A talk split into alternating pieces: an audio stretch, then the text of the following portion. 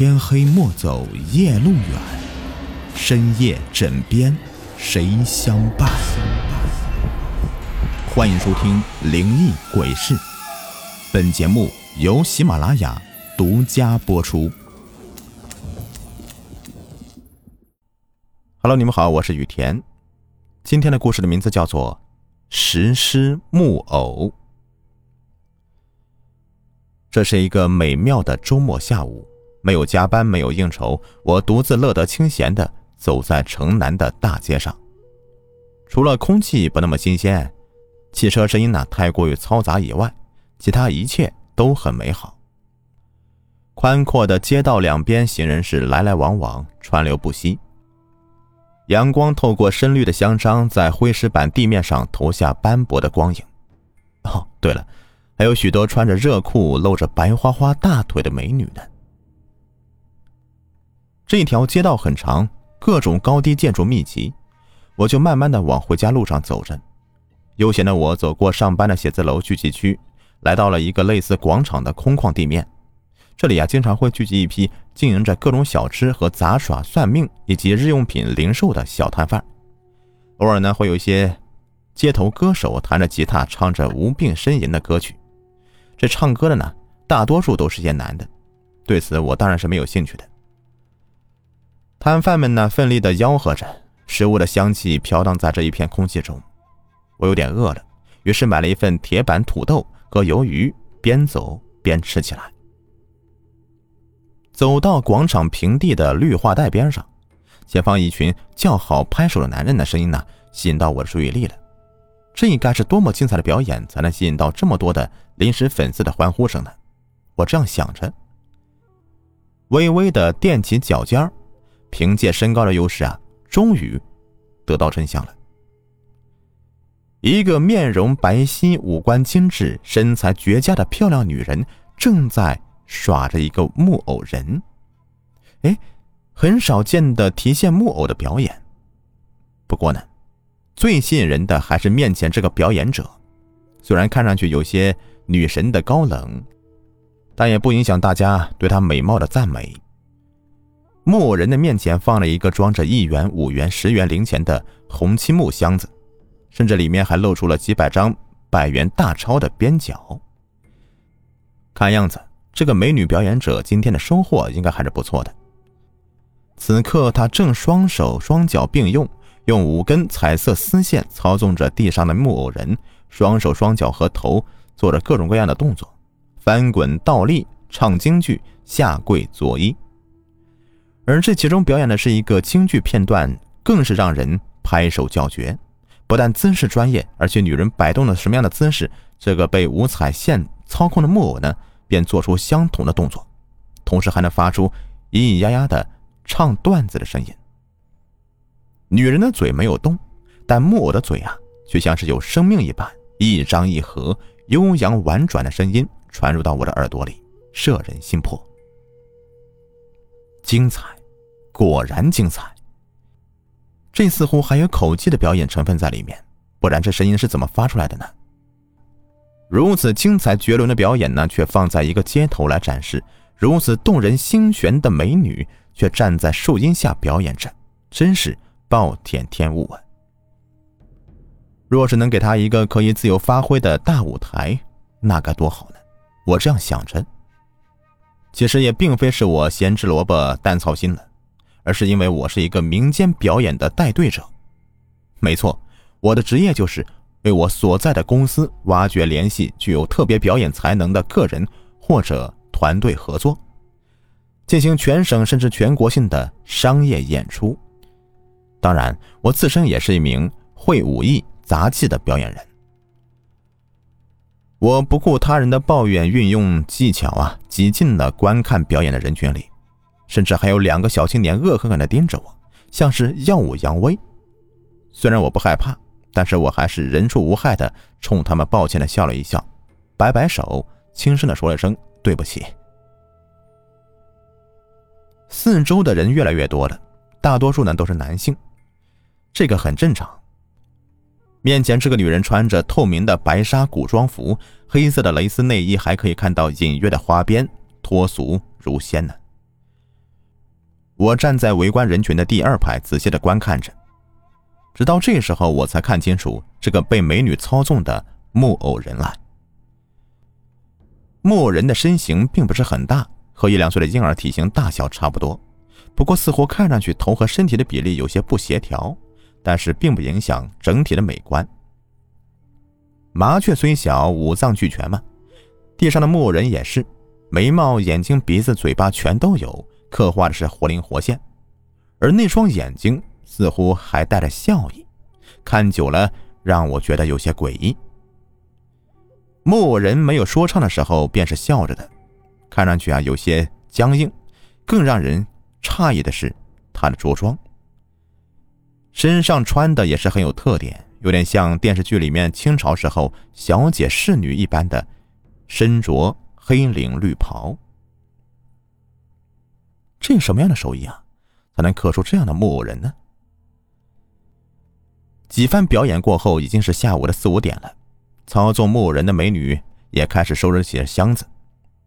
美女弯腰呢，木偶人也弯腰，两者动作保持着惊人的一致。人群渐渐的散去，我转身走到一个小推车的大爷旁边呢，买了一个一瓶矿泉水，在远处观望着。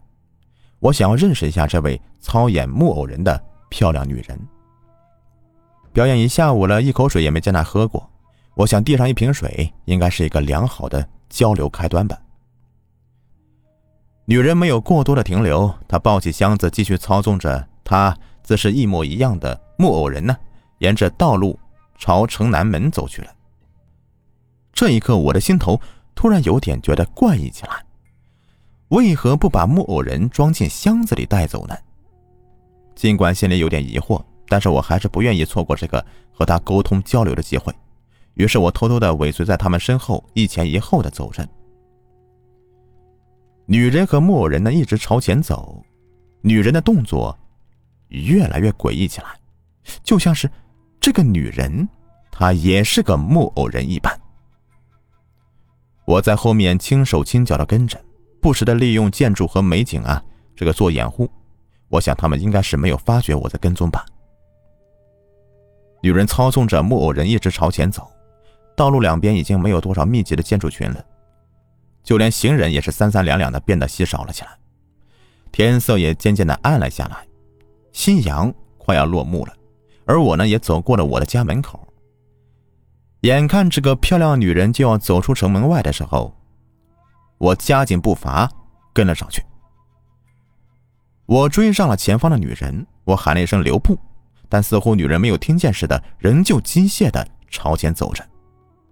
我有些疑惑起来，是不是我的声音不够洪亮呢？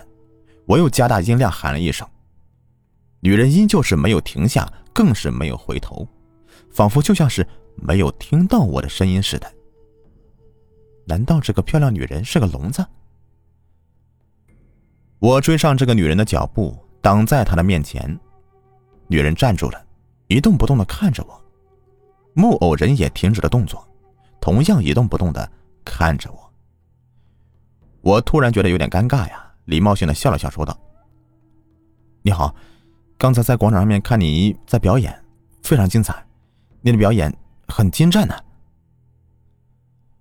千穿万穿，马屁不穿呢。我夸奖了面前女人一句。女人目不转睛的看着我，对，就是目不转睛。足足盯了我十多秒，可她眼珠子都没有转动一下。我更加尴尬起来了，于是做了一个简单的自我介绍，并称希望他能有时间呢过去到公司里面坐坐谈谈。女人依旧是没有动，就像是失去了生气一般的死死的注视着我。在这样的夜幕降临的时刻，我不禁被他看得有点毛骨悚然起来。我转移了一下视线。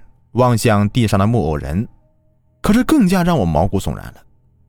木偶人呢，也目不转睛的盯着我看，刻画的小嘴甚至还带着一些丝丝阴险又不屑的笑容。我感觉呀，自己就像是在自讨没趣儿，却内心中又充满好奇了。一个木雕的木偶人如何会笑呢？是我看花眼了吗？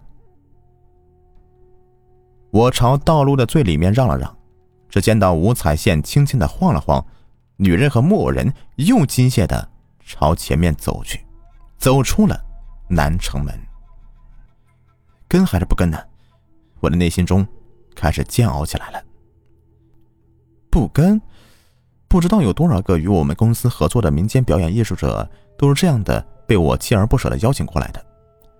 难道我要放弃这么一个具有高超的木偶人表演手艺的表演者吗？跟的话，方才那个诡异一幕让我有点心惊肉跳啊！谁又知道到最后会发生什么呢？何况这个女人十足的高冷，我用什么方法可以打动她呢？这种选择就像是放在面前的一堆的金银财宝，而我旁边呢，蹲着一匹狼。就在我犹豫不决的时候，我的手机响了起来。从裤兜里面掏出手机一看呢，是公司的司机孔子。孔子只是他的一个绰号，因为整天嘴里面都是“知乎者也”“谁约谁约”什么的，以此得名。我触摸了一下接听键，孔子的声音传到我的耳朵里：“佛曰：高手在何地？城南之排档约酒否？速来共饮，不亦乐乎？”我没有心思接他的话茬子，赶忙和他说道：“孔子，你在哪？速速开车来城南门口，这里有个美女，还是个搞木偶人表演的，我正在跟着她，你快来吧，不然她走远了。”孔子呢有三大爱好：开车、看美女、闲时醉酒。电话里面听到我的话，他立马兴奋起来，连忙说道：“别人速速就来，尔等切勿擅动。”说罢，挂了电话。不到十分钟啊，孔子就开着他的伊维特停到我的面前。我上了车，让孔子边开车边听我讲。于是我把下午遇到这个女人和现在的情况说了一遍。孔子眉头一皱，似乎有点不满我将他骗过来当司机。我催了催孔子注意看前方，自己左右两旁的注意的看那个女人和她的提线木偶起来。我很清楚，按照他们的速度，在这样一条由城南门。通往县城郊区的大道上面是不会跟丢的。